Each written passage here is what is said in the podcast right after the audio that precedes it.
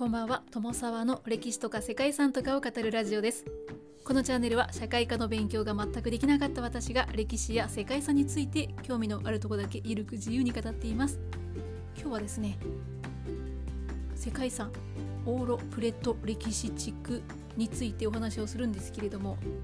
はい私この世界遺産本日初見でした。おそらく皆さんもほとんど聞いたことないんじゃないかなと思うんですけれども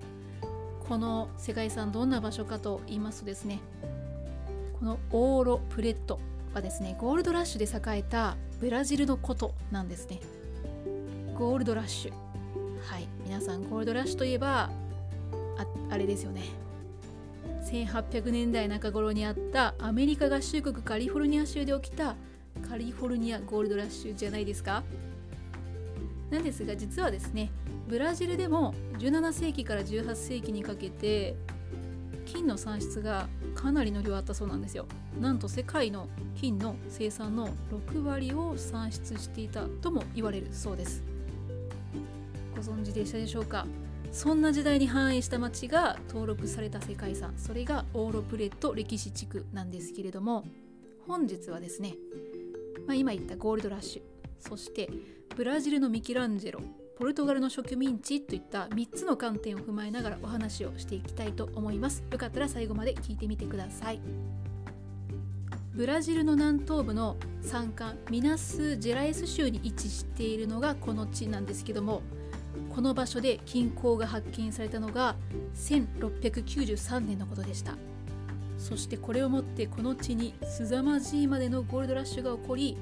それまでは何もなかった。ただの高原だったこの場所に次々と町が生まれていったそうですね。そしてそのうちの中心都市であったのがオーロプレットだそうです。そして近郊の発見からわずか40年ほどの間になんと10万人を超える、まあ、人が住む都市となったそうですね。町の名前のオーロプレットというのは黒い黄金という意味だそうですね。黒い黄金、うん、なんか何やら黄金をめぐる黒い歴史があったんじゃないのかっていうイメージになるんですけれども実はそうではなくて黒い黄金っていうのはこの地域で産出される黄金がパラジウムっていう成分を含んだ化合物でそれが酸化して黒い石として最初に発見されたことに由来しているそうですね。そしてこのゴールドラッシュで一攫千金を実現した人っていうのが当時たくさんいたみたいでその幸運と権威を保持するかのように教会建築に多額の寄付を行ったそうですね皆さん、うん、偉いですよね。でブラジルコロニアル建築と言われるバロック様式の教会っていうのが当時建造されたそうです。そしてオーロプレットは繁栄した分だけ教会が立ち並んでその税を競い合うようになった、まあ、そんな町なんだそうです。しかしですね、まあ、南アメリカの他の土地と同様にですねまあ、なんていうんですかね地下資源によるこういった栄華というのはですね長続きしなかったそうですね。でこのいつしかですね黒い黄金というのはそこをついてしまって派手な教会であったりとか邸宅、まあ、こういったのが立ち並ぶ町自体は本国ポルトガルの重税に苦しんで不満を抱える人たちであふれ返っていったそうですね、まあ、そしてこの地でブラジル独立運動の先駆けとも言われる計画が立てられるに至った、まあ、実はそんな歴史があるんですよね。そして今話の最後に出てきた本国ポルトガルの重税というところなんですけれども、まあ、ここからですねポルトガルによるブラジルの植民地支配のお話を少し挟みたいんですけれどももともとブラジル人の祖先っていうのは紀元前8000年頃にアジアから渡ってきた人々だったというふうに言われているそうですね。で当時インカとかアステカとか、まあ、そういった古代文明が発展していた南米とブラジルっていうのは距離的に少し離れていたのでこのブラジルの先住民族っていうのは独自の社会を形成していたんですねそしてその後1500年にポルトガル人のペドロ・アルバレス・カブラルっていう方がですねこのブラジルを発見するわけですね。そこから運命が大きく変わりました。初めはこのポルトガルはですね貴金属とか染料っていうのを手に入れるためにやってきてまた鉱山の開発とか、まあ、先住民たちの交易っていうのを始めてはいたんですがそのうちですねここで取れるサトウキビの栽培とかですね砂糖の生成にもだんだんこう手をつけ始めて最終的にですよ、まあ、先住民とか黒人たちを奴隷として労働させるようになったそうなんですよ。そして実質的にポルトガルの植民地支配っていうのが始まったと、まあ、そんな歴史がありました。そして、まあ、そのようなポルトガル支配下においてこのゴールドラッシュっていうのは起こったわけなんですよね。そんな歴史を持つオーロプレットなんですけれども、まあ、その後大きな戦とか、まあ、戦い戦争あとは災害に見舞われることもなかったのでその栄華を極めた17世紀とか18世紀の姿をほとんど変えることなく今も同じようにとどめているそうですね。そしてそんな、まあ、今も変わらない街なんですけどもその観光の見どころともなっている教会が、あ、ありますので2つ今回はご紹介したいんですけれども1つ目はサンフランシスコ・ジ・アシス教会ですね。ここはですね緑の扉と窓そして2基並んだ鐘楼と尖った先端。宗主教の印とも言われている大きな十字架を載せた、ま、正面玄関ですね。が特徴で中は金の祭壇であったりとか華麗な内装などがあってミナスの宝石というふうにも褒めたたえられるような建築となっているそうです。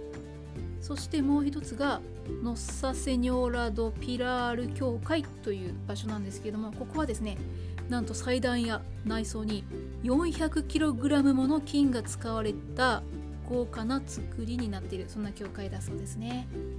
そしてこれらの教会の建築を手掛けたのが、建築家であり彫刻家であるアレイジャ・ジーニョという方なんですね。でこのアレイジャ・ジーニョさんはポルトガル移民のお父さん。お父さんは建築家ですね。それと奴隷のお母さんの間に生まれたそうで独学で洗練されたロココ調の装飾の第一人者となったそうです。そしてその天才的な才能と技術でブラジルのミケランジェロと呼ばれるほどにもなったそうですね。しかしですねこのアレイジャ・ディーノさんは40代でハンセン氏病というのにかかってしまって手と足の指が徐々に麻痺していって、まあ、使えなくなってしまったそうなんですね。なんですがそこから30年以上にわたってですよ。のみと土ですね。木槌で木槌をですね紐で手に結びつけて、まあ、執念のもと創作活動を死の直前まで続けていたそうですよ。ね、そんな、まあ、人間的にも優れた建築家による教会などがある。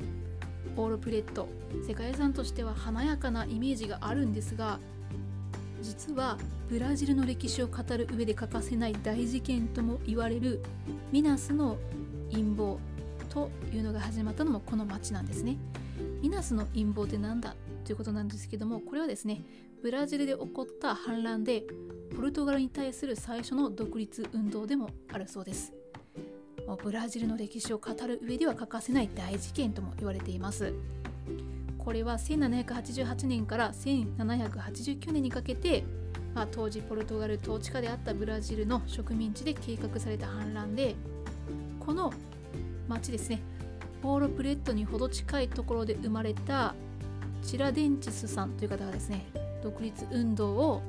指揮したのをきっかけにブラジル各地で独立運動が盛んになったそうですね。結果的にこの時の独立運動っていうのはポルトガルにま鎮圧されてしまって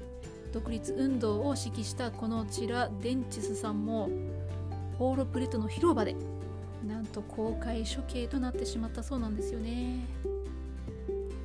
なんですが今でも彼はブラジル独立の父として称えられているそうで、まあ、彼が処刑された4月21日というのは国民の祝日にもなっているそうですよ。ちなみにブラジルが独立するのは1822年でその翌年までポルトガルとの間で独立戦争というのが続いていたようですね。ということで本日はブラジルの世界遺産オーロプレット歴史地区についてお話をしてきました。